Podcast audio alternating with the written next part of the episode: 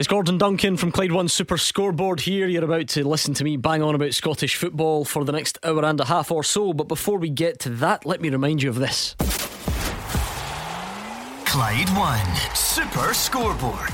Golden Goals. Golden Goals is absolutely flying now. Well over £20,000 in the cash pot. If you've not heard about this yet, where on earth have you been? Every time Celtic or Rangers score, we're going to throw cash into the jackpot, and one lucky person wins the lot at the end of the season. You could do so much with this money. It's enough for a deposit on a house. You could buy yourself a brand new car.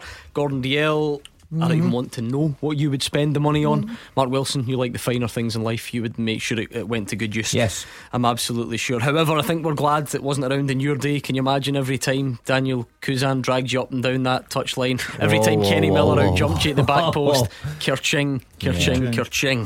It That's would have been. Unfair. But anyway, if you want to win this huge cash prize, currently sitting over £20,000, then you have to enter that number, that 20 grand is going to go up and up and up till the end of the season. Now, to get involved, you need to text GOAL to 61025. So get your phone out, write the word GOAL, G O A L, and send it to the number 61025 and proper patronising you with the instructions there. It's like speaking to Hugh Keevins working the Nokia. Anyway, text costs £2 plus your standard message rate, over 18s only, and the terms and online entry are at Clyde1.com. The lines close 6pm Saturday, the 21st of May, which is Scottish Cup final day. But don't hang around until then, just text GOAL to 61025. 0141 951 1025. It's time to talk football. It's Clyde One Super Scoreboard.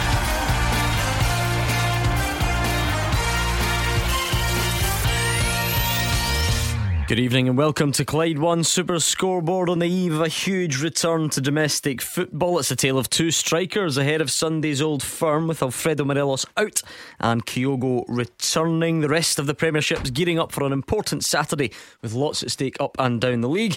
And Scotland are about to find out who they'll face if they make it to the World Cup. I'm Gordon Duncan. Joining me tonight is Kenny Miller and Hugh Keevins. He might have scored only two goals against Celtic in his entire Rangers career, but Alfredo Morelos' absence from Sunday's game can't be construed as anything other than bad news for Giovanni Van Bronckhorst. Likewise, the return of Kyogo Furuhashi to full fitness can only be construed as good news for Ange Postecoglou, even if Furuhashi's old firm record is played one, scored none. This is how we live our lives in the parallel universe. Only two sleeps to go. What a big weekend we have in store, Kenny Miller.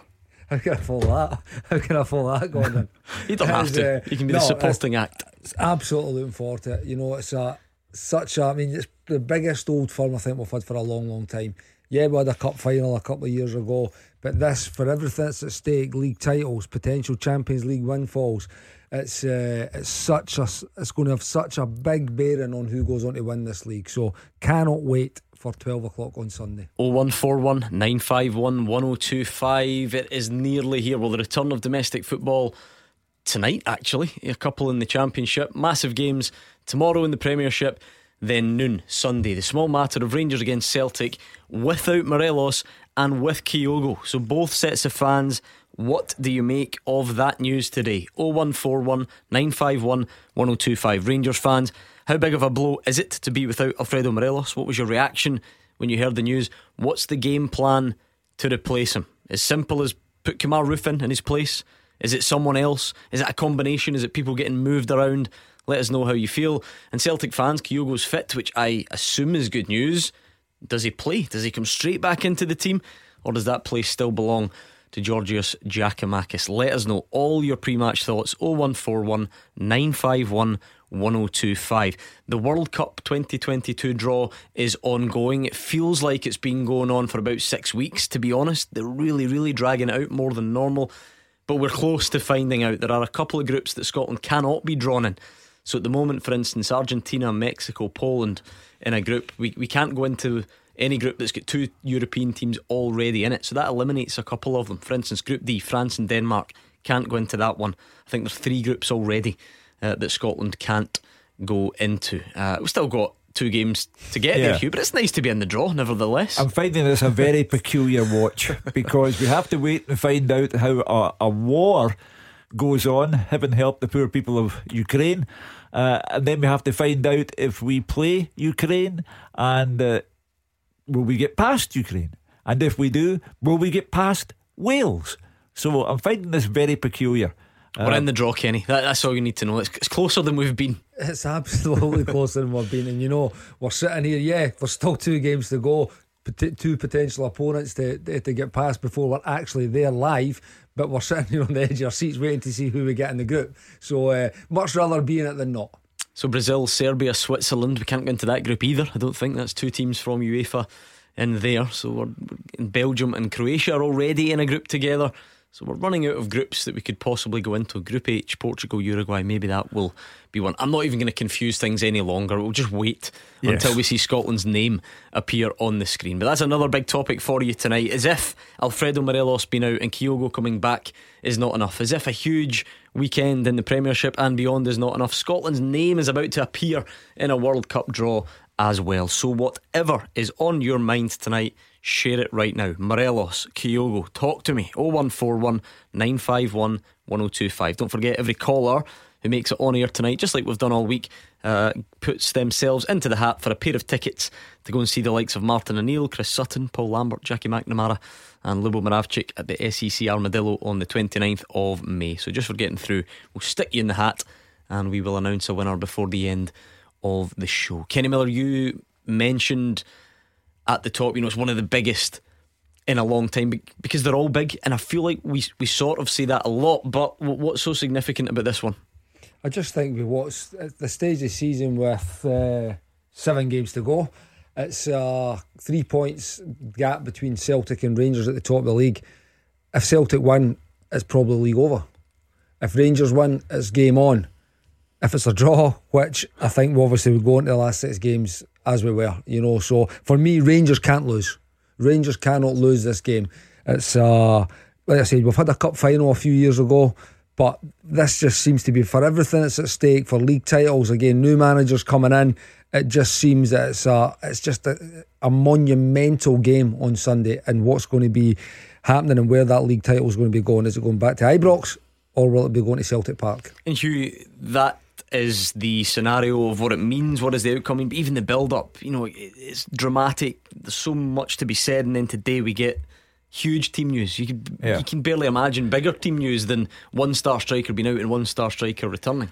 But I, I go back to my theory that it's all about what happens on the day in this game that is a separate life form because there have been three goals scored in Four goals scored in two Old Firm matches this season. One was scored for Rangers by Filip Helander, and that won the match at Ibrox. Three were scored at Celtic Park by two players who'd never taken part in an Old Firm game before, Reo Hatate and Liel Abada. So the, the, the loss of one out and out striker in Alfredo Morelos and the return of an out and out striker in Kyogo Furuhashi, I don't think you can hang your hat on either and say that sways the match one way or the other. Got to play a big part though, Kenny. I think it's going to play a bigger part on Rangers' side. Absolutely. I just think for what went on at Celtic Park six, seven weeks ago, Alfredo was a huge loss in that game. For everything that he brings to your team, he plays right on the edge, his physicality, his pace, his power, his energy, the fact that he can work a back line on his own. I just think it, it, that played a part in Celtic being allowed to dominate that game, particularly in that first half. So looking forward to this game, for me anyway, I looked at having Alfredo Morelos at the top of that team as a huge, huge bonus and plus for, for the team that started the last time. So the fact he's missing, yes, solely will not decide the result, but I think it plays a big part in how Rangers may need to play. Yeah, it sounds like Kenny thinks it's a blow, but what do you think, Rangers fans? How big a blow is the absence of Morelos? How do you replace him? Is it Kemar Roofe? Have you got something else up your sleeve? And what about on the Celtic side of things? Kyogo, he's fit. Does he come straight back in? Team's done all right without him. Is it Giakoumakis who keeps his place and Kyogo from the bench? Let us know. 0141 951 1025. Andy is in Stirling. What's your take on the news today, Andy? I actually think that uh, it does Rangers a favour. I think they're a more cohesive unit at times uh, without the antics of Morelos in an old firm game. Uh, So I think uh, I don't think it's as big a blow uh, as people would uh, allow you to believe. I think that He's their best striker, though, isn't he? uh, well, it depends what you what you're judging it on. I suppose he's the best to a a, a half decent lot. I suppose I don't think he's prolific. I think he's only scored one goal against Celtic in five years. Well, two in his last four, though, depending what way you want to spin it. Well, aye, I suppose, I suppose. But, you know, I think five years, everything's, stats are, are gathered over years. They're not gathered over two and last four. As you say, it's all about how you spin it. I think the biggest problem Rangers will face on Saturday is that Giovanni Van Bronckhorst, when he went to uh, Celtic Park, uh, to play the old system that Rangers used to play against Celtic. We'll sit in, uh, we'll let them come at us, uh, and we'll, we'll score on the break and we'll do them. Uh, that Celtic team's got too much energy for Rangers, uh, and I think if he comes out, Celtic will batter them, and I think if they sit in, Celtic will batter them, and I, I expect Celtic to go there on Sunday with Morelos, without Morelos, with two Moreloses, and I think they'll batter Rangers on Sunday. Well, uh, you know, this is the usual pre match banter from Celtic and Rangers supporters. Uh, Someone's always going to batter somebody else. Uh, there's no way of forecasting this game at all. Uh, no one saw Celtic playing as they did in the first half at Celtic Park against Rangers on the 2nd of February. They blew Rangers away. Uh, but that in itself does not mean that they will go to Ibrox and do the same. Uh, so I accept the right of supporters like Andy to say Celtic will go there and batter Rangers. I'm waiting for the Rangers supporter to come on now and say we will batter Celtic. Uh, but you think, Andy, you better wait until 12 o'clock on Sunday? That's rich coming from the worst tipster in the history of Scottish football, I must say. Um, I mean, Kenny, we've been seeing a lot of this, and it happened last night. It seems to be Celtic fans who have spent so long saying, well, Morelos isn't that good anyway, and he never scores against us, are now shouting that it's not that big a loss. But I think every Rangers fan clearly acknowledges he's, he's the main striker, isn't he? Of course he is. That's why he plays every single week. That's why he's running ragged, top flight, top level European uh, defences. Uh, and just ask Carter Vickers and Starfelt who they would rather be playing against on Sunday, and I know who they would be saying, or who they wouldn't want to be playing against. So that is a, is a loss. You know, he's a number nine and he's a recognised focal point of that team for a reason. He can score goals. His all round plays improved. Again, we've- that's been a big topic of conversation this year. His, his general plays improved. He's physical, he's fast, he's powerful. You know, he's going to be a big, big loss to Rangers. No matter what happens in the game, he would make a difference. He'd make a positive effect on that Rangers team. So I mean, Andy, like, explain this to me. Elaborate. You are disappointed to hear that Morelos is out because you think you've got a better chance of winning if he plays. I, th- I think Morelos' antics during Old Firm games actually uh, hinders Rangers. Uh, if I'm being completely honest, I think uh, at times his temperament, and I think at times uh, he could probably have got himself in bigger trouble than he already has done in, in previous uh, Old Firm games. But Rangers not got a pretty good recent record in these fixtures. Uh, well, well, they have, they have. But Celtic took a year off under Neil Lennon. I don't mean that to be rude or disrespectful, but Celtic were absolutely rotten last year. Uh, like it, lump it, cut it any way you want. They were rotten. Uh, half the team gave you the impression they didn't want to be there. I think the game will be won and lost on team selection. I think Giovanni uh, Van Bronckhorst will make a major mistake on, on his team selection. I think he'll play Aaron Ramsey, uh, which will be a massive, massive blunder for Rangers. Uh, and I think uh, the the big thing for for Ange Postecoglou is that he sticks with the same formation uh, that we played against Ross County because Maeda uh, negates Tavernier. Tavernier cannot afford uh, to to uh, go on these wandering runs because the pace of Maeda, Maeda he's not getting back.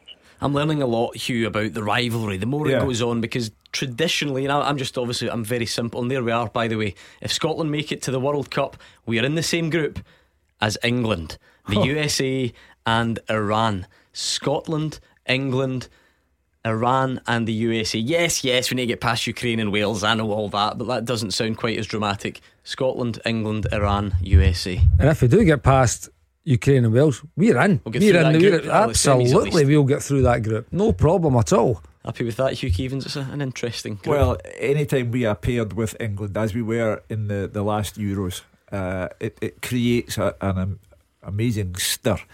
Um, as I say, I- I feel awkward watching this because uh we are so far away from the tournament. Uh, and yet now we're talking about how we'll get on against England. yeah, we're closer than we've ever been, though. Come on, just enjoy it. Well, Closer than we've ever been in 23 years, whatever it is. right, I'll go along with you. I'll enjoy it tonight, and then when I go when I go home, I'll think, where are we going from here? We're going to play Ukraine at Hampden, then beat Wales, and then we're off to face the rest.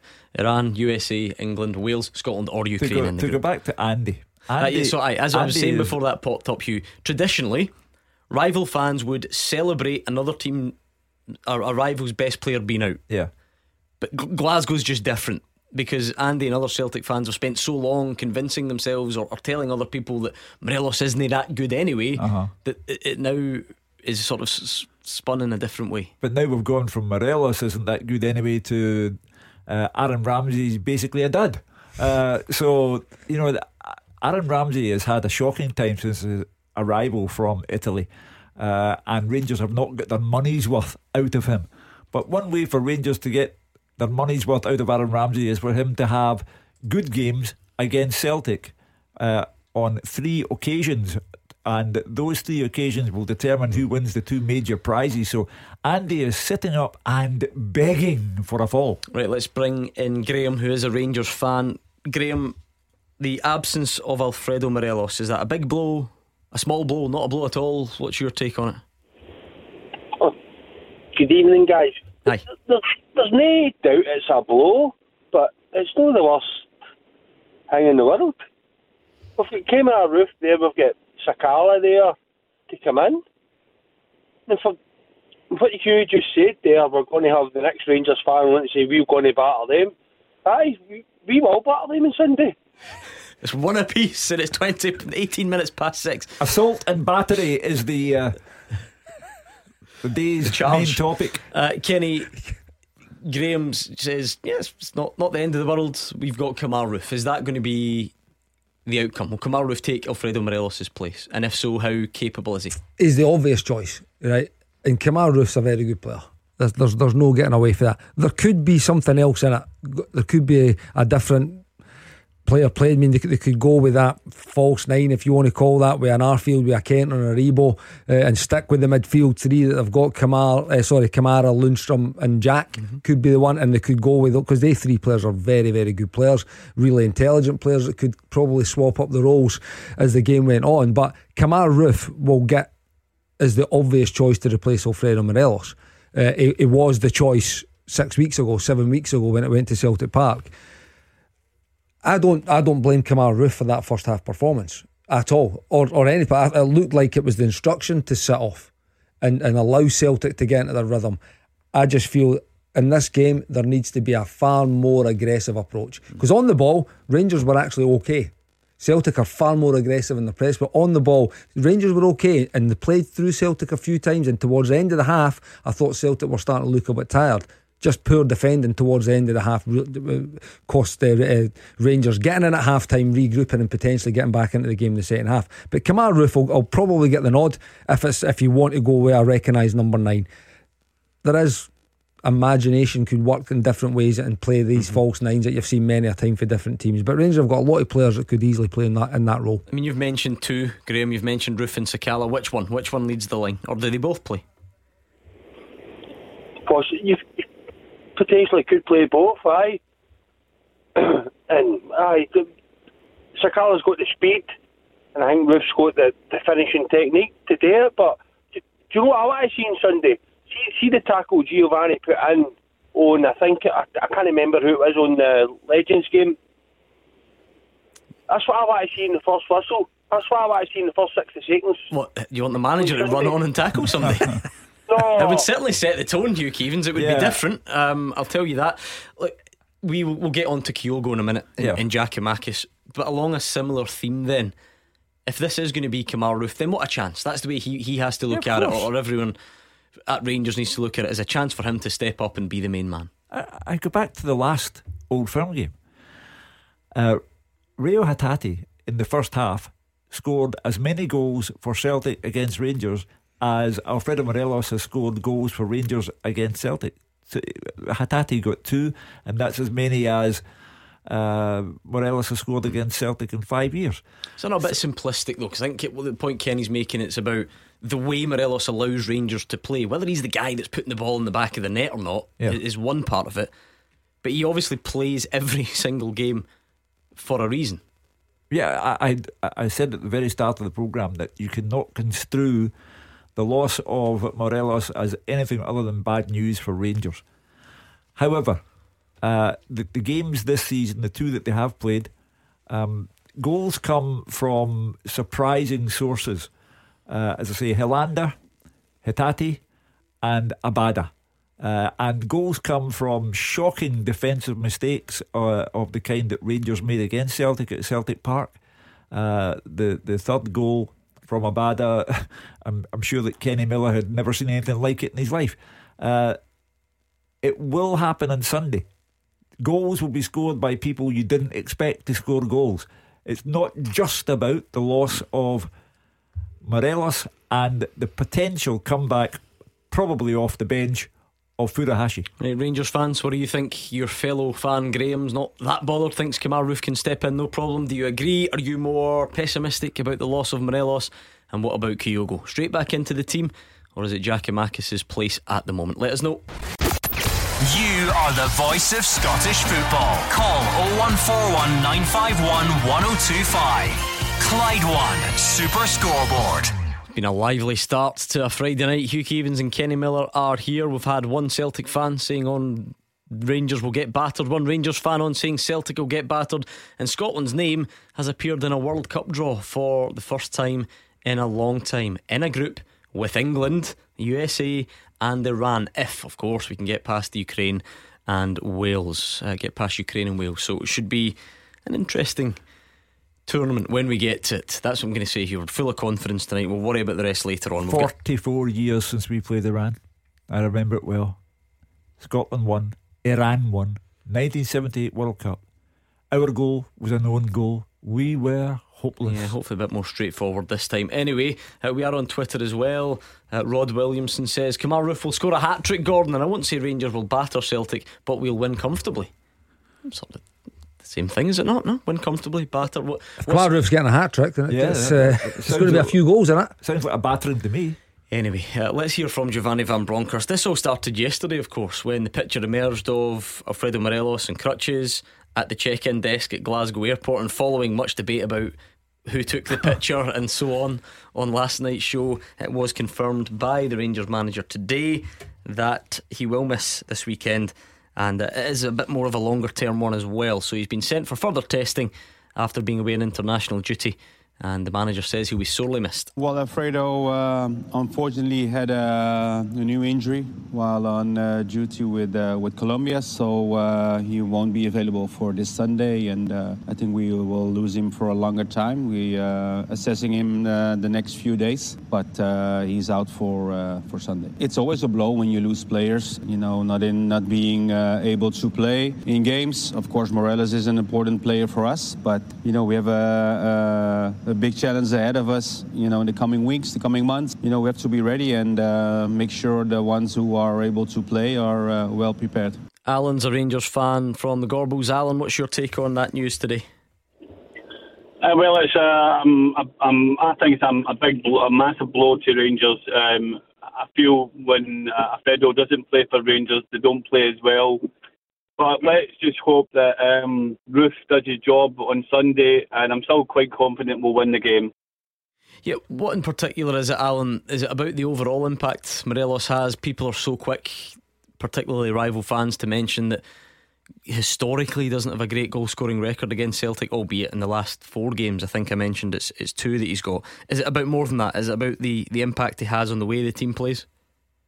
Yeah, he, he's just so fast in the ball. I mean, he, he's deliberate, he's passing, just everything about him. It's just he's, he's, he's a massive threat to Celtic. I mean, obviously the Celtic fans will be loving that he's not playing. Uh, that's for sure. Uh, and I, I, just feel the Rangers do play different when he when he's not when he's not there. Um, but I'm still quite confident we're going to go there and win. And I'd like to see Roofe um, um, step up to the mark now, and and that's it. Um, I think it'll be two nothing to Rangers.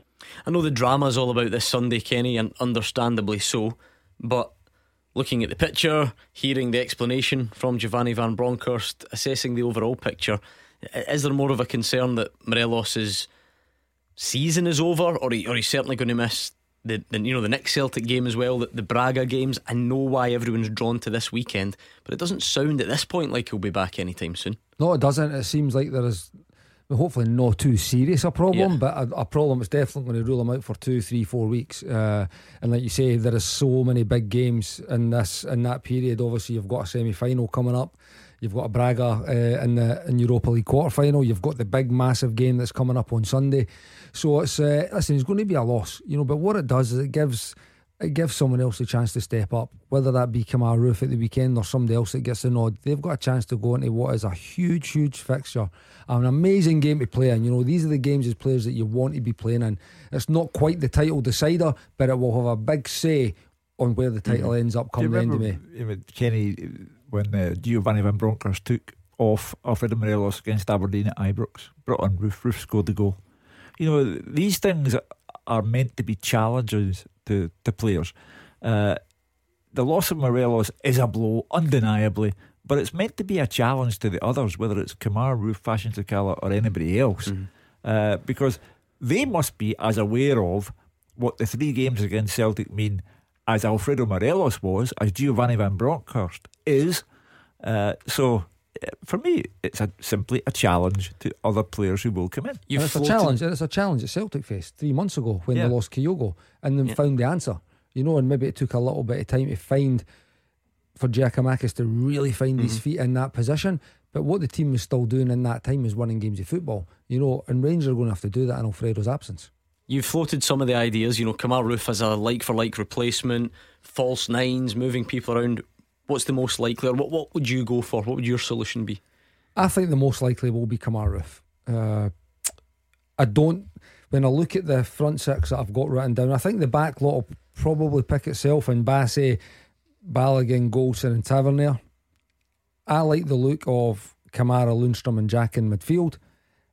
And if it was not to be Kemar Roofe, Arfield, Kent, and Aribo as three really, really good clever footballers, and whether that's Aaron Ramsey in any of this. Yeah, well, I think again, Ramsey is definitely comes into consideration. Has he done he, that for Wales? By the way, I feel like he might have that. I, I don't think he's been type. that guy, huh? but he's definitely been a supporter that, to that guy. Uh, but aye, I think Ramsey will fall in it. Is he quite again? There was a wee rumour of a potential little niggle with him off the back of the mm. Wales games as well. So is he really ready to step into that? This is these are the games he's been brought to the club for. That there's no doubt about it. So a fully fit Aaron Ramsey would definitely figure in these in these equations, but.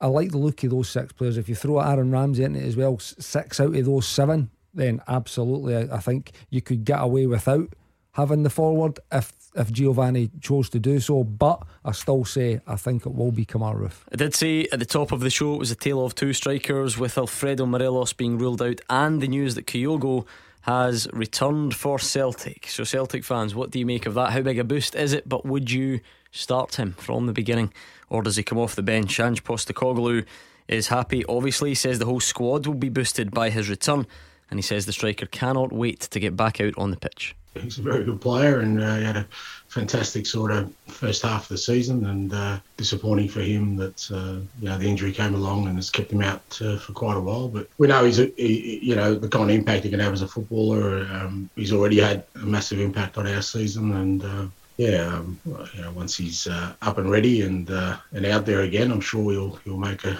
you know, be looking to make a similar impact. It always gives the players a lift, you know, whether it's Kyogo or, you know, Dave Turnbull, the guys who've been out for a while, because they see how hard they work on a daily basis. It's, yeah, I'm sure everyone's you know got a lift. He's he's obviously uh, you know he's buzzing as well because he gets an opportunity again to to to be involved and do the things he loves. So um, so it's it's great. But again, we, we've just got to you know from my perspective, it's about making sure that you know we he's 100% right, and, and and we give him every opportunity to to make the impact we know he can. Danny is a Celtic fan from Airdrie.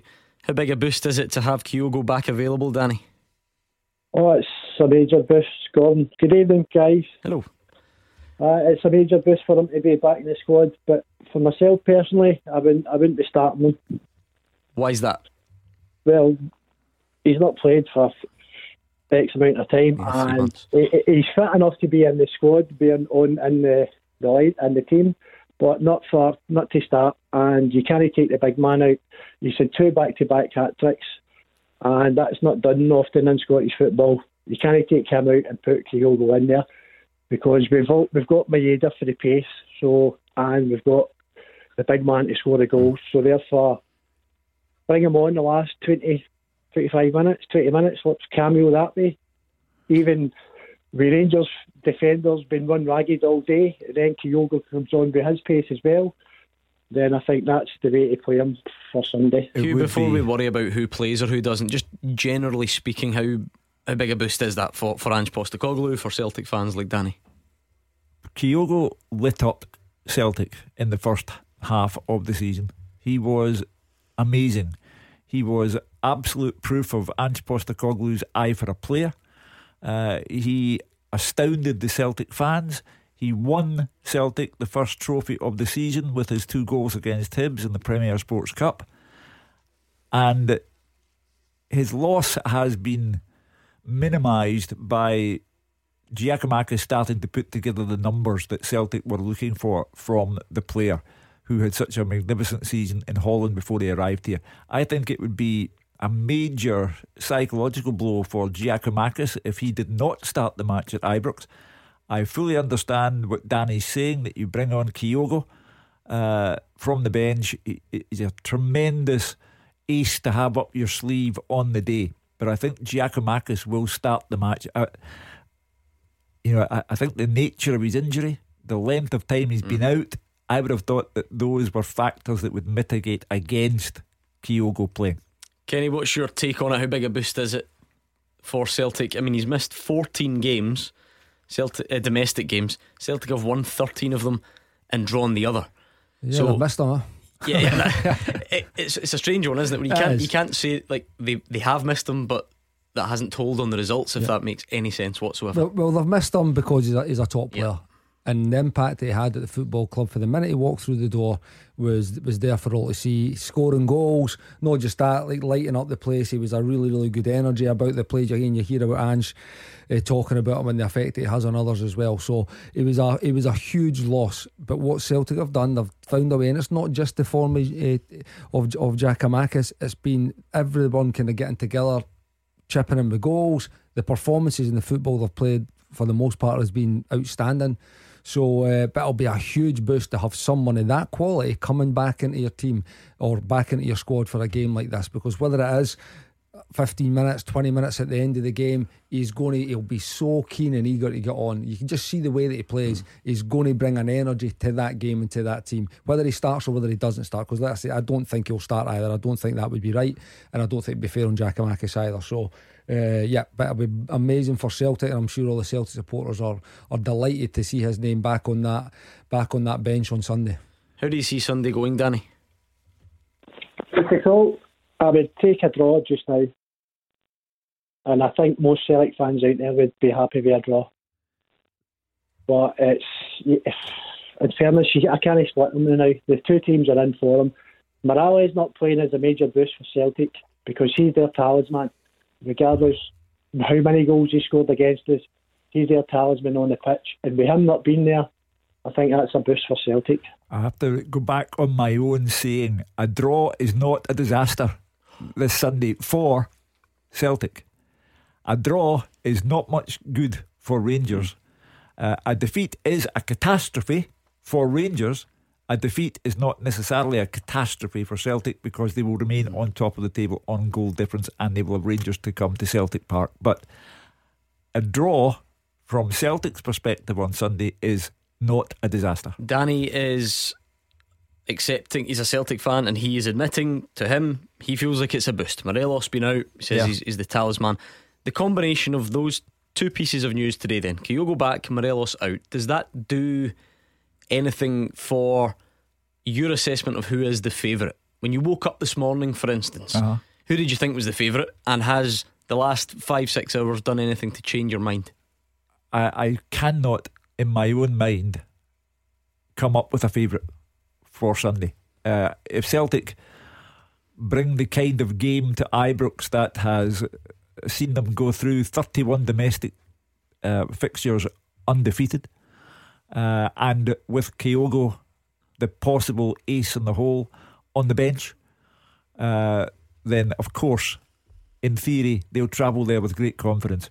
Rangers, having suffered the blow of losing Morelos, uh, can console themselves with the thought that they have very good players about the place. It's not as if he's a one man team. Scottish football has finally, after 85 years, broken Hugh Keevins. Yeah. Predicting things is his favourite pastime, and he can't quite do it yet tonight. We'll wear him down before the end of the weekend. Uh, Kenny, has it done anything to, to shift the balance either way for you? I think that the favourites are decided in these games normally on the home team.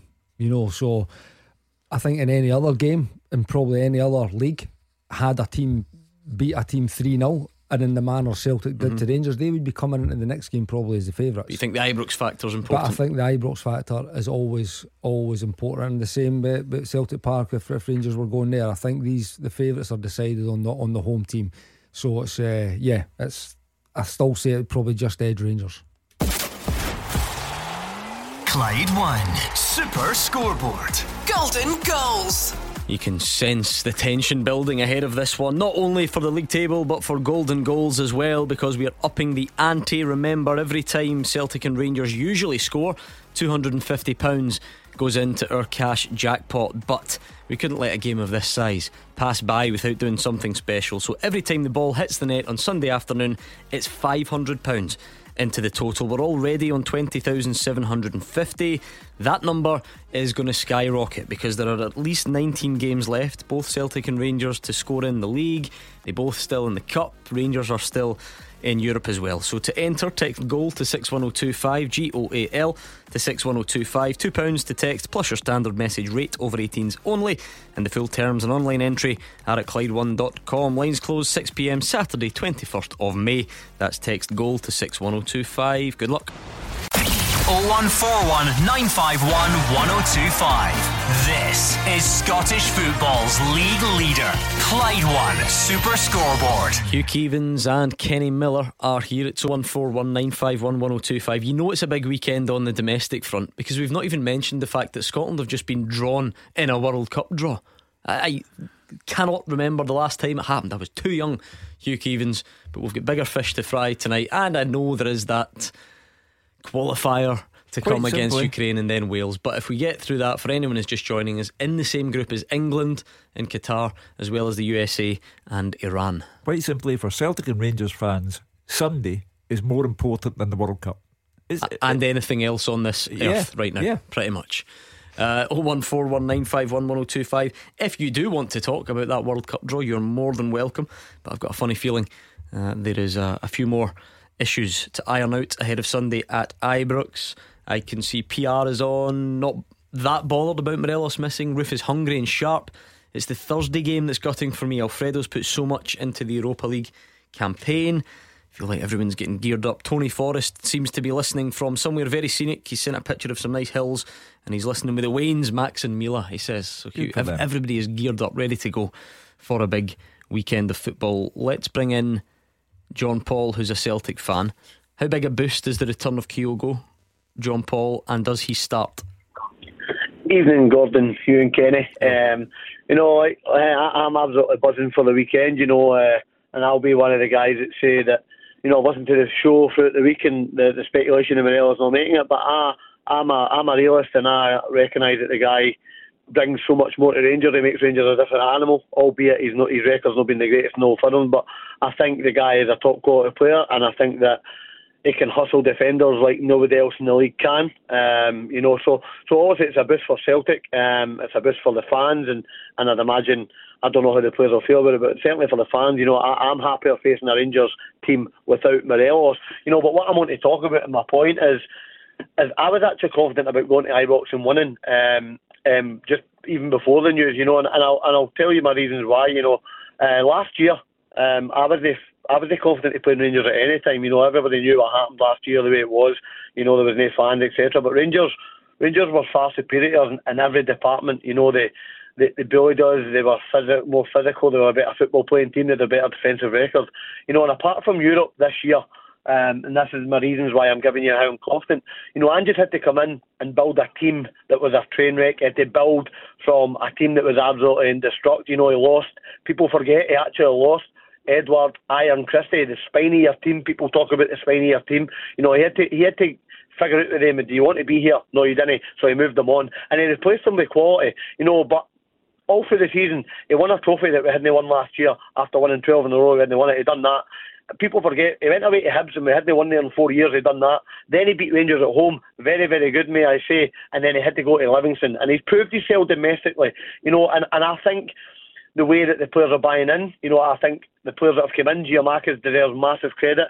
And for me, he starts on Sunday. But see to have Kyogo Furuhashi on the bench, you know, we're talking about a player that Iniesta said is a joy to play with. To have somebody like that on the bench, not even him, Abada probably, Turnbull, you know, before before Christmas we had players on the bench that that were playing in under 18, under 19 squad. So Sunday is absolutely massive. You know, I think if Celtic go to Ibrox and win, I think it's all but done. You know, but I, I, I'm confident. And and by the way, I must say as well, Rangers in the in the Europa League quarter-finals, fair play to them, credit where credit's due, against a, very, a Braga team which is a very winnable tie. You know, but I just think if Celtic go there and lay another statement down in the league, it is it is more or less done. You know, and I'm really looking forward to, to the game and the occasion. You know, I'm I'm so excited about it as you can probably tell. I, I can tell. yeah.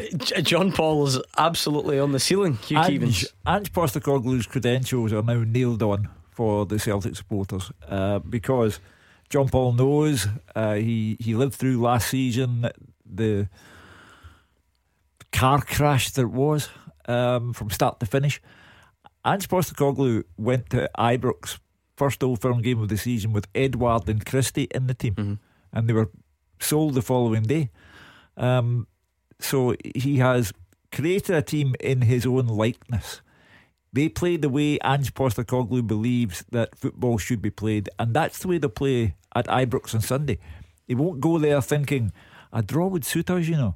It's just not in his DNA. So Celtic will go there on Sunday to attack from the word go uh, and that's why you get the feeling in your bones that it's going to be one heck of a match.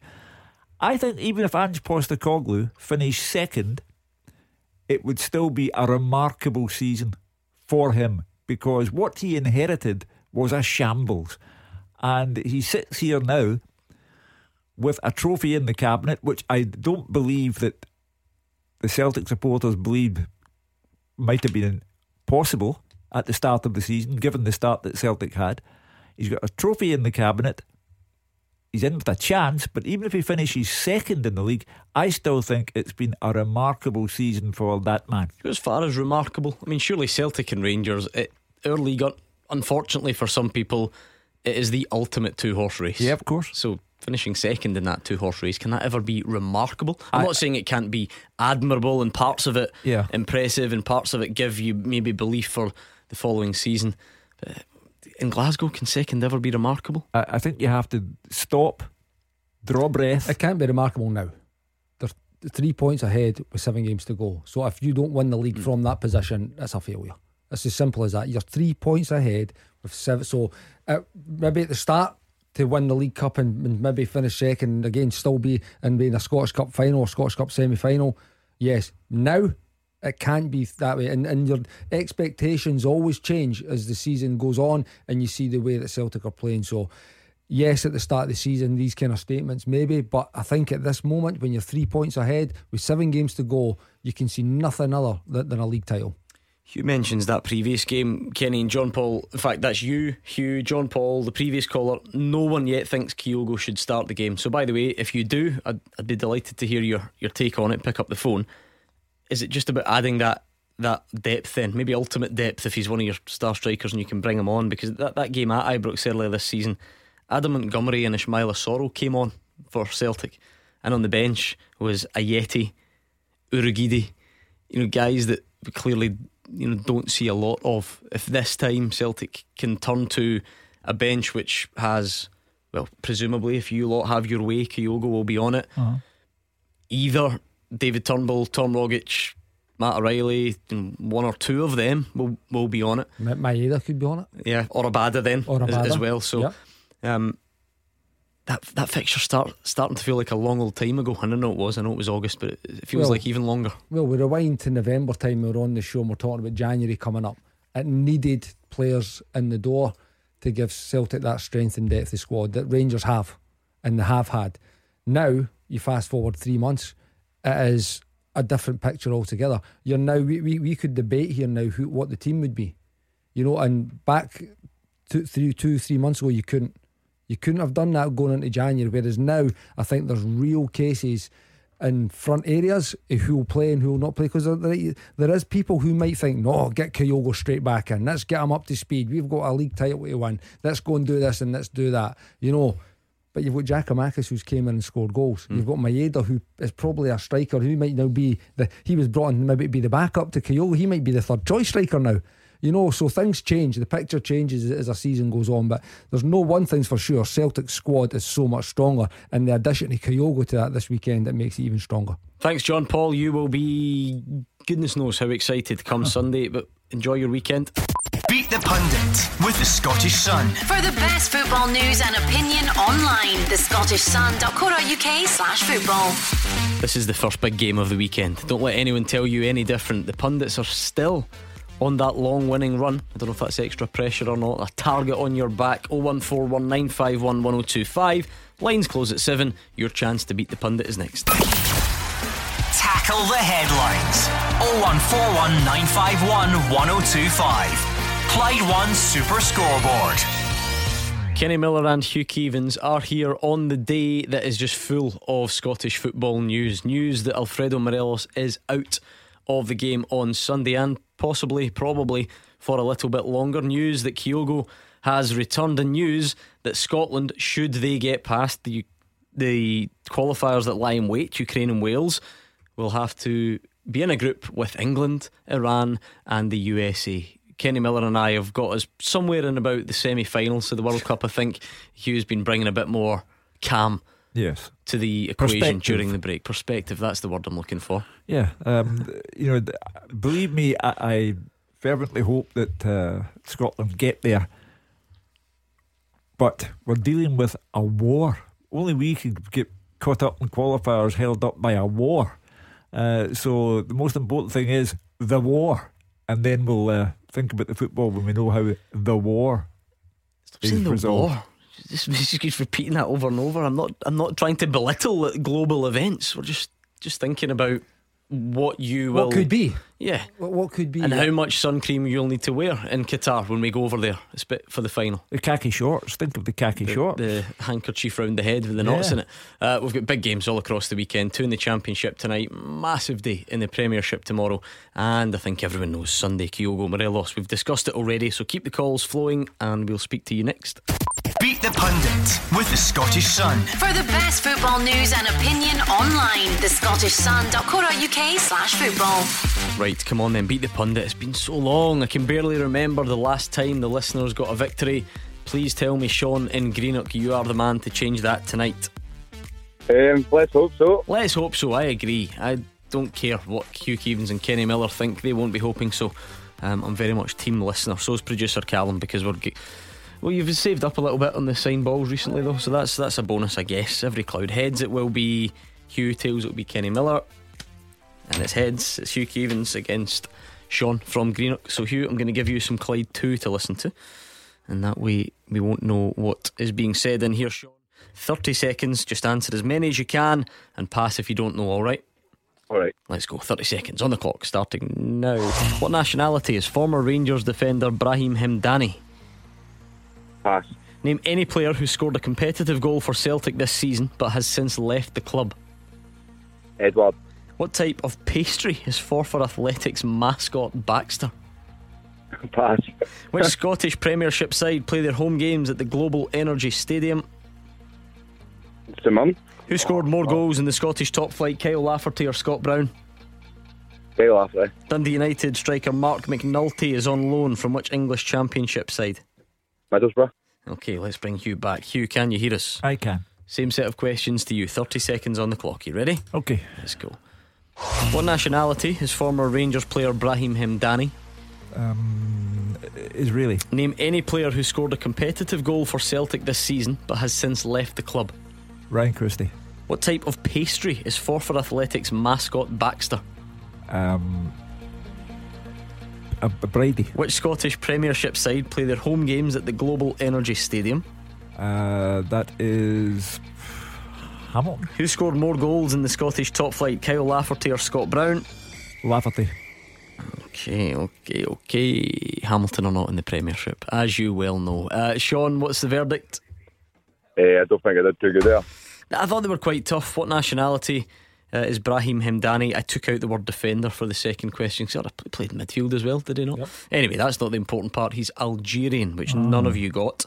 Any player who scored a competitive goal for Celtic this season but has since left the club, Ewan Henderson. Odsonne Edouard, ah. Ryan Christie. So you both got that, one all. What type of pastry is Forfar Athletics mascot Baxter? He is a Brady. Baxter, the Brady, funnily enough. So Hugo's 2 1 in front. The Global Energy Stadium is Ross County. Oh, So it's still 2 1. sorry, Malky. Who's got more goals in the Scottish top flight, Kyle Lafferty or Scott Brown? Now, this I love these because it's 50 50. And you think, does Callum want you to say Lafferty because he's a striker? Is he trying to bluff? And then Scott Brown will have played more games. Which way does it go? Uh. You both went for Kyle Lafferty. Uh. You were both right. But he's only got 12 more than Scott Brown, uh. would you believe? So it's 3 2 to Hugh Keevins, which means, Sean, you need this. Because that was the end of his road. He was slow. He was too busy daydreaming about the World Cup final in Qatar. So you got one more question. Dundee United striker Marc McNulty is on loan from which English Championship club? Sean said Middlesbrough. Is he right, Kenny? Nope. Ipswich. Reading. No, it's No. Reading. Oh. Sean, he's done you 3 2. Hard lines. Oh, no, no problem. I'm heartbroken, Sean. anyway. Good man. Well Thanks done, for Sean. taking part. The, listener, the listeners are struggling. Two victories in a week for the old fella. Do you win on Monday? Yeah, Tiebreaker? yeah. Had a few tiebreakers this week, I must say. Right, listeners, come on. Study up this weekend. I know it'll be a quiet weekend. None of you will overdo it on Sunday, and you'll all be fresh for Monday uh, to, to give it a go. You're young, you'll learn. Yeah, naive and a liar, incidentally. Right, 01419511025 or Twitter at Clyde SSB. I think I saw a call appear about the World Cup draw, did I? Would you believe it? Um, We might get to that at some point. Anyway, let's bring in John, who's a Rangers fan. It's all about Morelos and Kyogo, it seems so far. John, what's your take on that situation? Hi, first of all, good evening, guys. Thanks for having us on again. Pleasure. Um, look, um, these things maybe happen for a reason. Maybe it's just um, it's Roofe's chance to get into the team, shine, get out there, knock his pan in, maybe give us a couple of goals. But look, these things happen for a reason. Uh, it is a blow. Morelos is out. Let's not kid ourselves. But as I say, there's plenty of goals in the locker for other players like Tavernier, Goldson. So we- we have got goals all over. But it is, it, is a, it is a big, huge miss. But as I said, it's Roofe's chance to come in and hopefully comes in and he can do as well. I love this image that's now in my head, Kenny, of Giovanni Van Bronckhorst, Dave Vos, Roy Makaay, the analysis staff. They're, they've got Kemar Roofe, they're going through it all. It's up on the board, and they say, just go knock your pan in. Yep, that's it. I, I love that that technical term that um that's maybe lost in translation somewhere. But on a more serious note, is John right? Is he on to something? You have played many times, I'm sure, where someone's dropped out, someone else has come in and, and made the place their own. Absolutely, it's a chance. It's an opportunity when again one door closes, another opens. You know, so Alfredo will be a loss, no doubt about that. But Kemar Roofe can bring something different to the team. You know that every player's got their their strengths, every player's got their weaknesses, and it's about the team that, surrounding the, the striker to give the, the the striker the service that they require. You know, so Kemar Roofe's a very good player. You know that that's that's the long and short of it. He's just there is a reason that Alfredo Morelos is the the starting pick for the number nine. You know, because he, he, he potentially brings more to the team. He scores maybe more goals.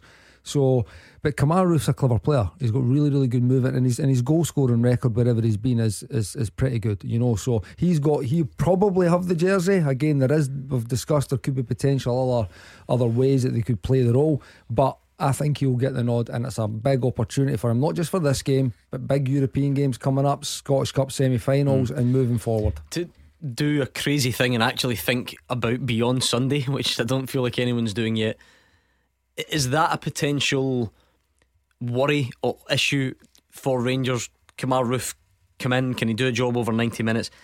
He might need to be durable enough to go and fill Morelos' boots for the next four, five, six, however many games, big games. He hasn't always managed a, you know, a, a long, prolonged run in the team. Well, what it becomes now is really important that you manage him. If he's going to be the guy that's leading the line on Sunday, and uh, and is going to be in the absence of Morelos, then you need to manage him because there's so many games coming up over this month. Big, big games, like you say, they've got the old firm starting on Sunday, then you've got European games, you've got a semi final, all within the next two weeks. So it's about managing them through the games, and there may be, it might not be full games, there may be, you, have them down for 60 minutes, one game or whatever. But again, as we've said all through the show, things change change through seasons, that they definitely change through games, mm. and you'll need to make those decisions in game with how it's going and, and the thing. But if he is going to be the guy to replace Morelos, you're right, he's going to need to be really durable and robust to get through this really packed mm. fixture list. I mean, Hugh. Kemar Roofe got that important goal that you referenced earlier against Aberdeen. He was uh-huh. credited for you know playing a big part, coming on and helping Rangers get the winner uh, against Dundee in what was a crucial moment in the season, perhaps he's got a good goal scoring record at Rangers. He's got 30 goals in 66 games, but most of those games he doesn't play them all. So it's you know 38 starts, 30 mm. goals. His goals to minutes ratio is fantastic. So you're not talking about someone who's going to be lost no. in, in the penalty box or lost in front of goal. I understand that players like Morelos and Kyogo have such high profiles. They are the stars of the show, and when they are out like Morelos and back in after a lengthy absence like Kyogo, uh, it's major news. But the park on Sunday will be littered with terrific players. Ryan Kent could be a major mm. threat to Celtic. Um, Jota, uh, uh, Abada, if he plays, um, the, all over the park. Matt O'Riley, um, Rangers have them, Celtic have them. There, there are potentially plenty of goals in the game because there are so many top quality players on the park. Uh, John, even I'm not daft enough to try and suggest that on the Friday before an old firm game, I get you to acknowledge taking inspiration from Celtic. Right, I'm not going to stretch it quite that far, but they've been without their star striker for a long time, and someone else has come in, scored some goals, and Celtic have been pretty flawless in Kyogo's absence. Is that ultimately what Rangers have to do now without Morelos? Well, look, any Celtic player that's been on the show tonight, you can't bring in the wee fella that's been injured. The big guy that's playing up front is it Jack? What's his name? The big Jack fella. Marcus. He's been scoring for fun. He's a big lumpy lad, big huge unit. Um, so Celtic will go with him. Um, to be honest with you, I'm not really worried about Celtic. The fact is, for me, as I said there at the start of the show, um, it's an opportunity for Roofe. He plays more through the middle for me. He's more direct. The Morelos, Morelos seems to hang in the shoulder and come down the channels. Roofe's at his best when we're playing. We're more direct when we've got Roofe up front. So as I say, Celtic can do what they need to do. We're at home, got a huge crowd behind us. It's a must win and I'm hopefully comfortable that we'll get that one and 2 0 win for Rangers. A 1 0 would be great, um, but it doesn't matter who scores for me. As long as we put the ball in the net and we get three points and we come away level, that's the most important thing for me. Do Rangers need to do something slightly different, Kenny, or tweak? We've just said Kemar Roofe's a very good player. He is not Alfredo Morelos. They are different players, they have different styles. Is it as simple as taking Morelos out of the team and putting Kemar Roofe and leaving everything else? Or do Rangers need to do something to play to his strengths? You have to do something to play to his strengths. what- you know, what, and I don't think. It, be? Listen, Kamaru's been at the club for an, like a, a few years now, so it's not as if he's a new player that people don't know. He started games, he's came off the bench to train with the guy every day, so they know what his strengths are. He's not going to run the channels like Alfredo does. He's not going to have that power and, and the pace that Alfredo's got. But what he's got is he's clever with his movement. He'll be efficient with his movements as well. So he needs players about him, but so does Alfredo. And I think with what Rangers have got with the midfielders and the wingers that they've got, they get that support to the forward. They will create chances. And I'm right in saying Kamaru have got two goals in the Old Firm game last year as well. So he's got the same Yeah. amount of goals as what Alfredo has in, in those games. So we're talking about Kamaru as if it's a, a rookie. You know, you've went through his goal there only at Rangers. Go back to his Leeds goal scoring mm-hmm. record as well. It's like he's, he's a really, really good player. I, j- I just think that the loss of Alfredo and the job that he's done for the team over a number of years now, both domestically and in Europe, has been very, very of a, it's been a high quality. You know, so when you lose a high quality player, it's always going to be disappointing. But there is an opportunity for Roofe to now come in and play some huge games. And he is also a very, very good player. So I would expect him to get the nod. That's the plan of attack from the Rangers side with John. Let's get the plan of attack from Brian, who's a Celtic fan. What do you think, Brian? Oh, just uh, listening to the debates over the last hour or so, and it's been very interesting from both sides of the, the Glasgow Derby. Uh, I'm thinking that there might be a curveball. Um, I'm, I'm just chatting to a few folk, and I think it'll be Giakoumakis in the middle, and it'll be Kyogo on one side, and it'll be Maeda on the other side. And I also think that Hatate will be up front in the midfield. I think McGregor will be the holder. And I think Turnbull will be thrown in, and all the fresh legs will be in there, and then the, the bench will take care of itself. And I was wondering what you thought about that. So no Jota, Brian. Well, you know what? I think maybe think Him, Brian, did you forget about him? No, no, no. I didn't forget about him, Kenny. I'm just saying that, that I think that maybe that he's he's getting diamond sparkled in his eyes from from other areas, so possibly. Uh, and maybe thinks that he- he's maybe though in the right frame of mind for Sunday. I just wanted to Well, put it out there. no, no, no. Give yourself a rest. Um, That's very harsh. In the in the in the first game of the season between Celtic and Rangers at Ibrox, uh, Ange Postecoglou admitted that he had made a mistake by playing Kyogo out wide with Edouard through the middle. He publicly held himself to account after the game. Celtic lost 1 0, and he said that was a mistake. So there'll be no Kyogo out wide at Ibrox. Giakoumakis, I think, will certainly start the match. Kyogo, as I say, potentially the ace in the pack from the bench, but uh, Jota will play. I you follow to a point, Kenny. Alan Postecoglou loves Kyogo. He loves Maeda. You can tell that. Even you know when it, it maybe wasn't flying, kind of persevered, and, and now maybe Celtic are starting to see the best of him. And I'm assuming he loves what Giakoumakis has been doing. So I would get the appetite from Brian to see those three, but, but how would you? You couldn't leave out Jota, could you? I don't think you can, and I think it's maybe extremely harsh on Abada as well with the goals that he scored this season. And I thought down that right hand side in the old firm at Parkhead six weeks ago, the rotation for uh, Juranovic, O'Riley, and Abada was sensational. It caused mayhem. So going again, something similar to that again. That's there's so many players in both teams. You could go through and you could be debating here all night about who'll play and who won't play. Hugh's right. There is some wonderful players going to be on show for both teams. If you're a Rangers defender, I mean, I know you, you chased everywhere, so you'll have you've done your fair share of defensive work. What trio do you n- not want to face then? What, what's the, what's the best option for Celtic? At this moment, Yeah, for Sunday. it's- for me, Giakoumakis, Jota, and I think for what I've seen in that last game, I, ha- I have to play Abada. Would you be? I'm not saying he's a, it's No, I the get that, best, yeah, but I think he was he was su- he was superb. There's something about the way Ange Postecoglou feels about Maeda, though Hugh, Uh-huh. and, and the the work rate that he puts in, that makes it quite hard to predict. Then does it? I think he's been a slow burn, uh, Daizen Maeda. He agree. He has come on to a game big time, and uh, I mean everyone goes on about the energy and the, the way he's prepared to work from the first minute to the last, and it's true. Uh, and I think it, it would possibly be unfair on Maeda to, to leave him out on Sunday.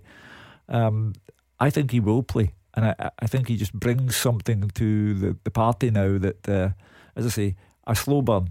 At the start, he got a goal very early in his uh, Celtic career, and everyone thought, oh, he'd be prolific, but he wasn't. Uh, but now mm.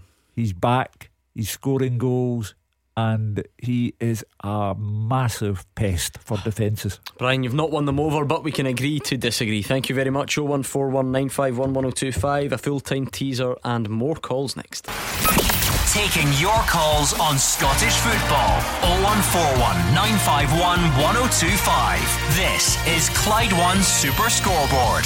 Hugh Keevins and Kenny Miller are here at 0141 951 1025 or it is Twitter at Clyde SSB if you want to get in touch tonight. Let me give you tonight's full time teaser sent in by Mark O'Brien and absolutely no prizes for guessing the theme oh, yeah. of tonight. So Scotland been, World Cup. Yeah, exactly. Uh, can you name the starting 11 against Iran last time? Go. Eskandarian. Oh, no, the, uh, Scotland team. well, that would be impressive, I must say.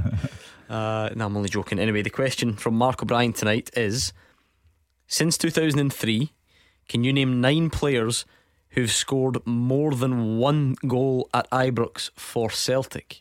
Now, it doesn't need to be in the same game. So, since 2003, can you name nine players who've scored more than once for Celtic at Ibrox? Kenny Miller, can Edouard? you name any? Edouard has got three separate occasions here. Josie, Josie Samaras. Yes, two, both in 2011. Forrest? No. Oh. Would you believe? Scott McDonald? No. Armstrong? No.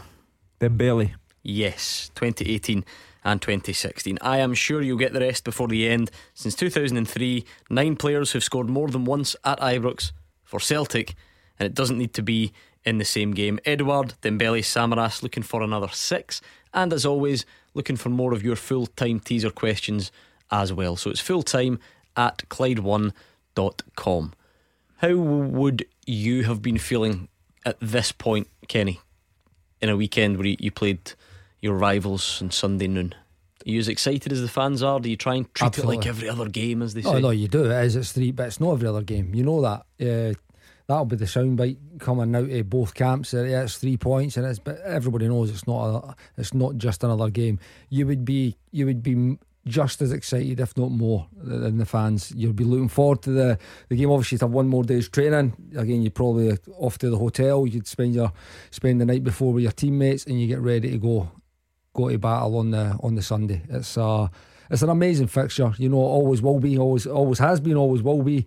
And I'm sure the players just mm. can't wait to, to cross that white line on Sunday. Did you enjoy the build up? Loved it. Yeah, absolutely loved it. You know, it's it's uh, it's a special game. You know, and it's it's built up for again. This has been a bit of a different week because it's been international. It's mm-hmm. come off the back it, so we've only really been getting our teeth into it in the last couple of days. Whereas before the minute that final whistle goes the Saturday before, it's um, all eyes on the next week. So you have a whole week of build up for it. So it's been a little bit different, but again, it's getting to fever mm. pitch now. And in terms of that balance between trying to, you know, sort of treat it like every other game, but acknowledge that it's not at the same time did you did you do anything different? Did the preparation always just need to be the same then, or, or was there anything different about these ones? Well, we always seem to go to a, a, hotel like the night before, which is different. So home or away, kick-off, you would yeah. be you would be in the hotel. So it's uh, you know it's just uh, the, the one I think kind of reminds me of this kind of fixture at the moment was 2008 9 season when we were chasing Celtic in the league and it was at Ibrox and we needed to win to have any chance to win the league. It wasn't three points, I think it was maybe about five points back, and we won that game with Steve Davis scored that day. Uh, and it has that type of feel about it. You know, you know what's at stake. You know we're getting to. You're right at the business end of the season now. That these games are pivotal, absolutely pivotal, in where the title's going to go when they're this close. So, again, like everybody else, looking forward to this game. Can't wait for it. Let's bring in Michael, who's a Celtic fan from Montrose. Kenny's even got me excited about it. Michael talking about the build up, what those players must be going through. What are you fans going through tonight? Well, I'm looking at the bigger picture, to be honest. Mm-hmm. I know the the game's very important on Sunday, um, but win, lose or draw. If you remember back in the day what Jock Stein said was you get the same points for beating Rangers as you do for Hibs or Motherwell. And I just think the stars have kind of aligned a little bit here for Celtic and the running. Post the game on Sunday, there'll still be six games to play. And I think Celtic missing only Forrest from that squad with six games to go gives me a lot more confidence that in those six games with Kyogo back, with Jota back, with Julian back, with Turnbull back, that we're in a really strong position not to drop points from that game on, no matter what Rangers do in Europe or what we do against them at Hampden in the Cup. I think from the league point of view, we're in a great position going into that sort of run in where there'll be a lot of games where we're really, really fighting every game for three points and the depth in the squad right now looks really, really strong to me. Listen, I admire Michael. He's a level headed individual, Hugh. He's trying to calm things down. But the reality is, it's not the same as playing Motherwell because yeah. if you get three points of your own, you also deny your closest rivals the chance to do the same. Six pointer, as the cliche goes. That's why it's so important. Michael come out with one of the classic Friday before the Sunday Old Firm Derby quotes there the stars are aligning. I like Michael's style. He was calm composed. With the other guys on the ceiling earlier on, uh, Michael's more calm about the full thing. The fact of the matter is, the psychological damage that Celtic could inflict on Rangers would be massive if they won at Ibrox. It would effectively put Celtic seven points clear because of the, the size of the, the goal difference. It would be massive. It would be psychologically so important for Celtic and psychologically so damaging for Rangers. So we can't get by Sunday. We can't begin to think about the next one. Celtic at home to St Johnstone, Rangers away to St Mirren. No. Sunday has to be negotiated first of all because the outcome is pivotal, crucial, call it what you like, but Sunday means everything. You go along with that, Kenny. Should it not go to plan for Rangers on Sunday, full of a jam packed Ibrox crowd, obviously the vast majority Rangers fans. The sense of deflation will will surely be large. How how would those players find that belief that they can still go on and, and win it from there? Because I'm sure it's possible, of course it is arithmetically, but Hugh mentioned psychologically. Would it be as damaging as Hugh suggests? I think it would be. If, if, you fall six points behind a team that have lost, not lost a game since October, you're having to rely on them dropping, like you say, with a goal difference, you have to drop seven points. Is, I just think, I, I don't think with this team that you'd be able to turn that around. Yes, it is, it's, it's possible. For me, it's improbable. You know, I just think that six points back with six games to go, I just think that there's Celtic, hmm. was it 13 wins and, and one draw in the last 14 games? Like it's, it's no domestic games. You just can't see them losing games of football. And you know, the same goes for Rangers for me. But they would need to be continue winning, and Celtic would need to get beat or draw three or draw four games or lose three games out of six. I can't see it. And that's why it's so important that. That's why that again, I don't. I don't think it's you. a must. I don't think it's a must win, but must not lose. But you can't lose. Um, Michael, how different will it be being at Ibrox, do you think? The last game is so fresh in the memory, and Celtic Blue, Rangers away. Will it be different with the home advantage to Rangers? Does that play a big part, or is that another cliche? No, that, that that's absolutely massive. That's a huge part of it. There's only 700 Celtic fans there who will be as loud as they possibly can be, but this fixture is absolutely unique in that sense. And with that amount, the, the, the stadiums themselves are unbelievable. You've seen that on European nights and Old Firm games. With this much at stake, with the Rangers fans behind them, Rangers have to have a boost. I mean, just look at the last Old Firm. The Celtic fans were unbelievably loud, and it, to, a, to a degree, I think it scared the young boy from Man United to a certain degree. Uh, Barisic, who's a quality international player, looked shaken, and that I'm hoping it won't happen to Celtic. And but the the the biggest factor in the game could very well be the crowd at Ibrox, who will be absolutely thunderous throughout it. And if Celtic can somehow get a lead to quieten that down, that that could be massive. But for me, the biggest player on the pitch for Celtic that day, who's seen it, done it all, been there a million times, has to be the captain, Callum McGregor. If he can lead like Scott Brown used to, then he could maybe, if he can pull us through the first half, maybe 60 minutes, and we're well still in the game, then by that point you can maybe quiet them down. But oh, the, the crowd's a huge factor, without a doubt, coupled with the fact we don't have a lot of height. And if Rangers, if we can limit Rangers to very little corners and free kicks round around the box, which I think is their best chance of scoring with uh, Morelos out, then who knows how the game will go. If, if I was predicting it, I would probably say I'd love a win. It's probably looking like a score draw, which I would bite your hand off for. Yeah, as I say, a, a draw is not a disaster on this occasion for Celtic. I think a draw would be an impediment where Rangers are concerned. Um, but a draw, I, I, can understand why Michael says he'd take that now. But I go back to Ange Postecoglou, his philosophy. Um, his philosophy is he must go there and attack. He must give no thought to the crowd um, or who he is facing. It's about Celtic and how they play for Ange Postecoglou. Will Rangers approach this one differently to the game at Celtic Park, Kenny? I feel like I know the answer to that question. They have to. They absolutely have to. I mean, I said, touched on it earlier. On the ball, Rangers are actually a very, very good team. and you've seen little glimpses that, particularly in the second half, but at that point the game was done in the game back at on the game at Celtic Park six weeks ago. But off the ball, Celtic were just allowed to do whatever they want. They got to, the went centre back to centre back, they crept forward, they got to the halfway line, they positioned themselves in the Rangers half. There was spells in the game where Rangers had 10 of their outfield players are 30 yards for their goal. And that's where Celtic want you. And then when you get their inverted fullbacks, you get the rotations that they have out wide with the quality that they've got, they were just allowed to pretty much do whatever they wanted in that first half. Rangers need to go front foot. They need to be far more aggressive off the ball and not let Celtic into the mm. rhythm. And that, uh, there's no doubt they were pro- they're at home. They, so you're talking about Celtic coming out fast. See, in that last game, Joe Hart hadn't touched the ball, and the ball was in the back of Allan McGregor's net. You know, so Rangers need to come out and they need to meet that head on. And if anything, they maybe need to they need to be the one mm. imposing their game onto Celtic and be really, really aggressive. And, and is that foot. is that then where the crowd situation that Michael speaks about becomes so relevant? So Celtic have the full home advantage in the last game, and then they do score early, so the roof comes off the place. They get another one. Roof, can it come off again? I don't know. I don't think that's possible. Um, so that that that's what Rangers can achieve, and then the flip side, of course, is the silence. Celtic score early. Yeah, yeah. Place deflates. Yeah. Well, that, listen, the crowds be huge.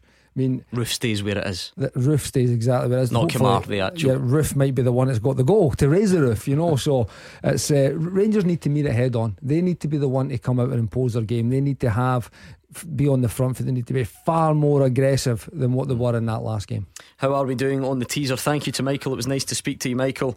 Since 03, nine players who've scored more than once at Ibrox for Celtic. Edouard, Dembele, Samaras. Leigh Griffiths. Oh, yeah. Yes, he's got two. I'm done, yep. Kenny, one guess from you?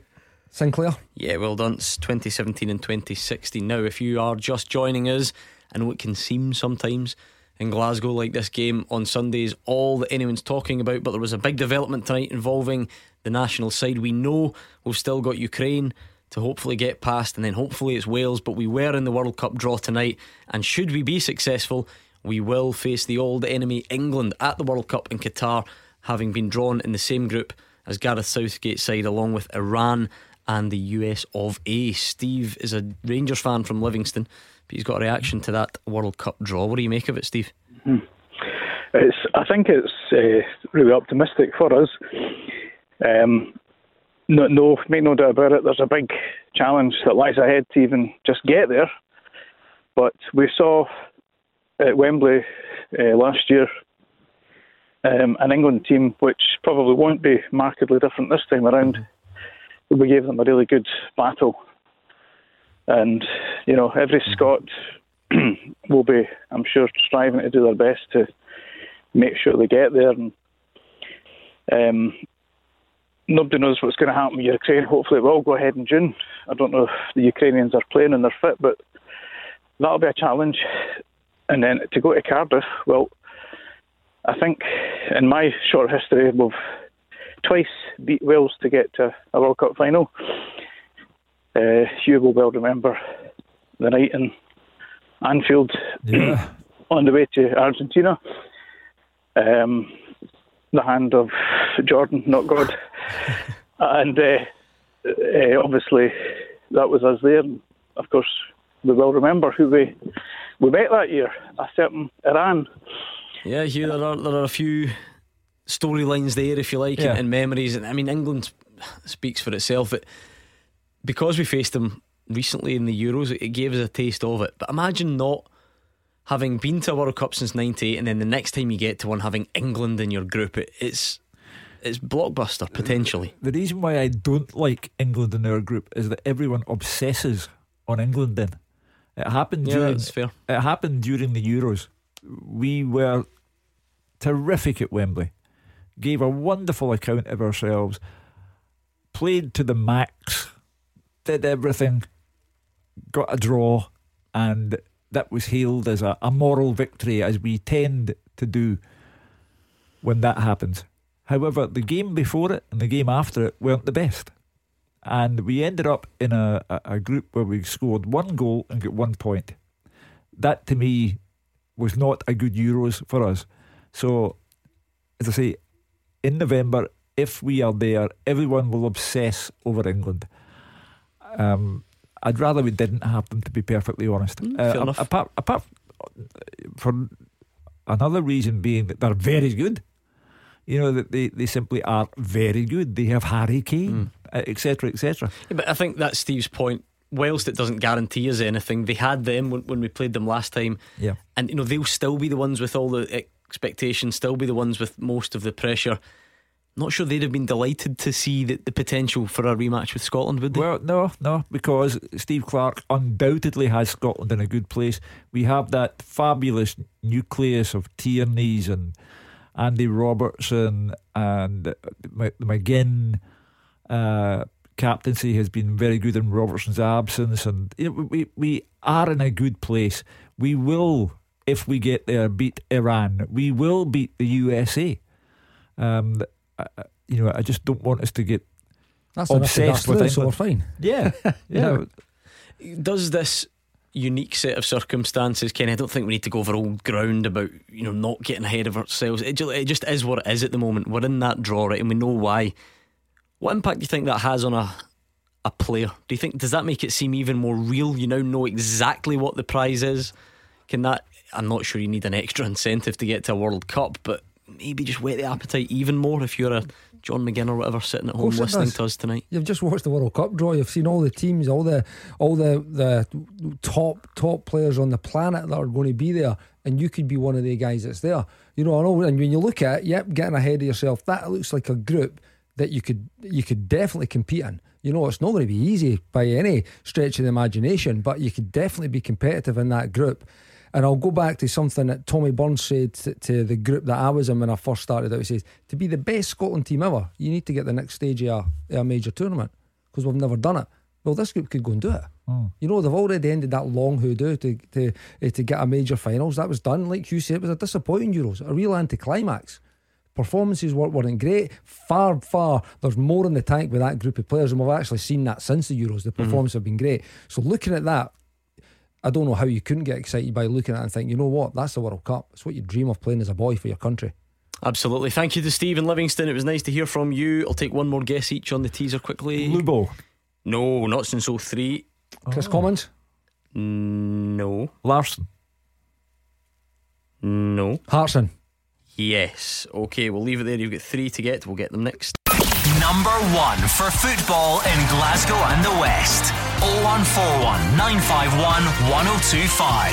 Clyde One Super Scoreboard. It has flown in tonight, Hugh. Oh. You would think there was a lot of talking points ahead of a huge weekend. It has been very busy indeed. Hugh Keevins and Kenny Miller are here. We've got championship action underway as well. Morton against Kilmarnock, Ayr United against Hamilton.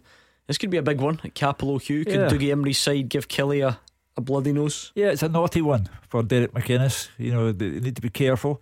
Uh, it could be a terrific weekend for him because if uh, Kilmarnock can get a win at Cappielow, Arbroath are at Partick Thistle tomorrow. Now, they, they, Thistle have collapsed basically. Uh, they were once contenders for promotion, but they're now playoff at best. Um, and they haven't had the best of results recently. However, Ian McCall will be out to make amends tomorrow. So it could be a big weekend for Derek McInnes if he can get a win tonight and Arbroath slip up tomorrow.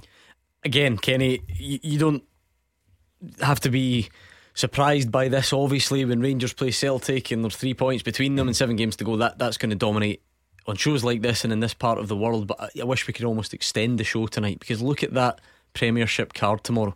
If you're talking about the tightest race for the top six that I can ever remember, certainly, you've got Hibs against Dundee United, a six pointer in that regard. So is Motherwell against St Mirren. And then at the bottom, when Ross County, uh, sorry, St Johnstone play Livy, Hearts are probably fine, aren't they? Let's be honest. And uh, and so much surrounding Dundee, Aberdeen as well. It's just everything to play for. Every game has a potential top six candidate in there, you know, and it's and and one win won't be enough. Maybe, maybe for Dundee United, if Dundee United could get the win against Hibs, maybe that would be enough to get them in. But I think the rest of the teams, I don't think one win will be enough. So I think it will go into next week as well. But every single game is something on it.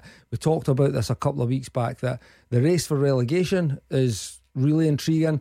The other seven that are going for the top six and you know, there, there's so many players and managers will be under pressure because if they're so close to European football, oh. but if they can't get the results in the next two weeks, they won't have that opportunity going into the into the last mm. five St. games Johnstone. of the season. So it's huge, absolutely huge. St Johnstone, Livy, our boy, pass and move, Bartley. you, you've got to feel for them. Livingston have had a great season and they, they, they work so hard. David Martindale uh, is just terrific in everything that he does at the club, along with Marvin Bartley. Uh, so it's a big visit to Perth for them, and then of course they'll take care of Motherwell midweek, and that should That's be plenty. uh, Kenny uses the P word, not that one. Pressure. Yeah. Um, Aberdeen, Jim Goodwin. Yeah. As Kenny says, you're right now on the you're on the ledge of it being after tomorrow. All right, that's fine. Yeah, we might still make the top six. Or oh, oh my goodness, what on earth has happened to this season? Yeah if you're Graham Alexander, you've already been getting battered by your fans for a few weeks now. Yeah. But again, win tomorrow, see off the old manager Stephen Robinson, and you might well be really good nick to, to be in the top six. Don't, however, guarantee your phone in at, at five o'clock tomorrow will have angry Motherwell fans on it. Graham Alexander cannot lose tomorrow. He can't because he's only won five points out of 33 now. If it's five points out of 36, alarm bells go off.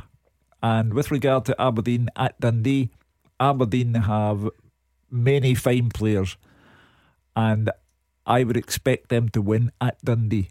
Um, I just think that Mark McGee's been handed a job that's just too difficult in terms of keeping Dundee up. So I would expect an Aberdeen win at Dens Park, and I think that Motherwell must beat St Mirren at Fir Park, or else there's trouble. Motherwell have not won since Boxing Day. Five points out of a possible 33, Kenny. It is, it's the type of run that will only be forgiven if you now turn it round and, and finish top six, really. Yeah, it's not. For, for, for a lot of people, not yeah, for everyone. Not, it is not good reading that for anybody involved in Motherwell. Five points for, for 33, and like you say, if it's five for 36, I think you can pretty much forget about top six. Uh, Especially then, because of your opponent, they're exactly. one of your rivals to get there. And again, there's, like you say, there's a few, there's a couple of six pointers there with Motherwell St Mirren, with Hibs and Dundee United. You know, there's so much can happen tomorrow. And come five o'clock tomorrow, it'll be interesting to see that table and how many teams have went up, how many teams are, in by how many now can't get in the top six. But the same run of results, it could all go into next week with every single one of the teams still looking at as if they can make it top six and still have dreams of European football going to be some weekend, Hugh, that this is what the business end of the season's all about. Clearly, seven games to go, six pointers as we call them, all over the place, not just at the top. Um, really, all the way down the league. And I think maybe in the next few weeks we'll get back to that debate about the pros and cons of the split because. Yeah. Quite often, it at least gives teams something to play for. But this year's a bit different because it's so tight. You just wonder if it's showing itself up a wee bit to, to have flaws. Given that, as Kenny says, you might finish seventh, but uh-huh. be you know a couple of points off Europe, and you won't get the chance to go for that European place. The day before at an old firm derby is normally an irritation for people. They haven't been able to take solid foods. They're not sleeping properly, and they're suffering from anxiety. But tomorrow, there's too much going on for sleep deprivation to be a problem and anxiety and solid foods. There is something in every game. There is intrigue attached to every game. And I'm looking forward to tomorrow's programme and the ramifications of the results for people like Motherwell, Aberdeen, Livy, and Pass and Move Bartley. Hibs Dundee United as well, Kenny. Producer Callum's looking suitably nervous through there about it, but from a Shaun Maloney perspective, they're Well, in fifth at the moment. Fifth at the moment. Again, it's a great game because you've got a chance you can jump back into fourth. Don't win. You've got an Edinburgh derby next week, followed by an Edinburgh derby in the semi final. It's a massive few weeks. Absolutely massive. And that goes for all the teams. But when you factor in that there's a semi final we played at Hibs, Hearts, Rangers, and Celtic, it's uh, such a big, big few weeks uh, in the league, in the domestic season with the Cup. And then when you factor in European football for Rangers as well, it's just a, it's all to play for. Yeah, um, what's happening in this one so far? Seven minutes. Killie doing most of the pressing, is it? Yeah, well, they are, but uh, neither goalkeeper has been tested whatsoever. But very early on, seven minutes gone, nil nil. Uh, right, well done to John Paul in Fauldhouse. He's the winner of the tickets for that night with Martin O'Neill and Chris Sutton, Paul Lambert, Jackie McNamara, Lubo Moravcik all on stage at the SEC Armadillo 29th of May. We've given them away all week. You can still get tickets online at Ticketmaster, but John Paul from Fauldhouse is the winner this evening, which means all that's left for you two to do is come up with the remaining answers on this teaser. Since 2003, nine players have scored more than once at Ibrox for Celtic. It doesn't need to be necessarily in the same game. So you've got Edouard's, got three, Dembele, Griffiths, Sinclair, Samaras, and Hartson, which means three to get. Sutton? No. Rogic? Yes. Tom Rogic. Would you have played in both of them, maybe? Probably. Try to forget. Yeah. Gary Gary Hooper? Nope. McGregor? No. Hesselink? Let's go back to the start of that period then, since 2003. Who wasn't necessarily a prolific goal scorer, but had quite a knack in this fixture? Left peg, generally speaking. So isn't that you know that a Neil team? Alan Thompson. Yes, Alan Thompson. Well done. And the last one, the reason you've not got it is because he's not an own goal scorer. Far from it. But he'll have played a lot of times at Ibrox. And that's why he's managed to score twice. Brown. Done it. There we go. Scott Brown. No, listen to that. Hugh. Hold on, listen. Hear that? Yeah. Haven't even played the theme tune yet. That's how early you've got it. I actually think we're just finishing a bit later tonight, but there we go. You've done it, Scott Brown. Go on then. Leave us with your final thoughts ahead of Sunday, Hugh, and this weekend. Uh, I think uh, the weekend, uh, Saturday, as I say, intrigue in every fixture, but my goodness, if it's intrigue you're after, Ibrox at high noon is the place for you because it is potentially pivotal. If Celtic win, I believe that they will go on and take the title, and what an achievement that would be for Ange Postecoglou. If Celtic lose, they will finish the night still on top of the table on goal difference and with Rangers still to go to Celtic Park for the final league game between the two teams. So a draw would not be a disaster for Celtic. A draw would be a poor result for Rangers. A defeat for Rangers would be a catastrophe. A defeat for Celtic would put the title in the pending tray. Kenny, you've done it all. You've won them, drawn them, lost them, played for both teams. How would you sum up this one? Biggest for I don't know how many years. Since 2010, 2011 in the league. No doubt. I said cup finals been there, cup semi finals. But this, for what it means in the league and what it could potentially mean moving into next season, huge. I was going to say sleep well tonight, but I know for most of you that won't be on the cards. So join us tomorrow at two o'clock. You might still be up. We've got a fantastic card in the Premiership and beyond. And of course, we're here on Sunday as well. But one step at a time, two o'clock tomorrow. We will see you then. And who is up next? Is it George on a Friday night? See this. I was, that's how on the ball I am, Hugh. This bit Yeah. of paper says producer. Uh, it says Callum Gallagher. I'm just thinking on my feet. It's always George. It's got to be boom boom music, as you call it. There we go. And he comes, and we're back at two tomorrow.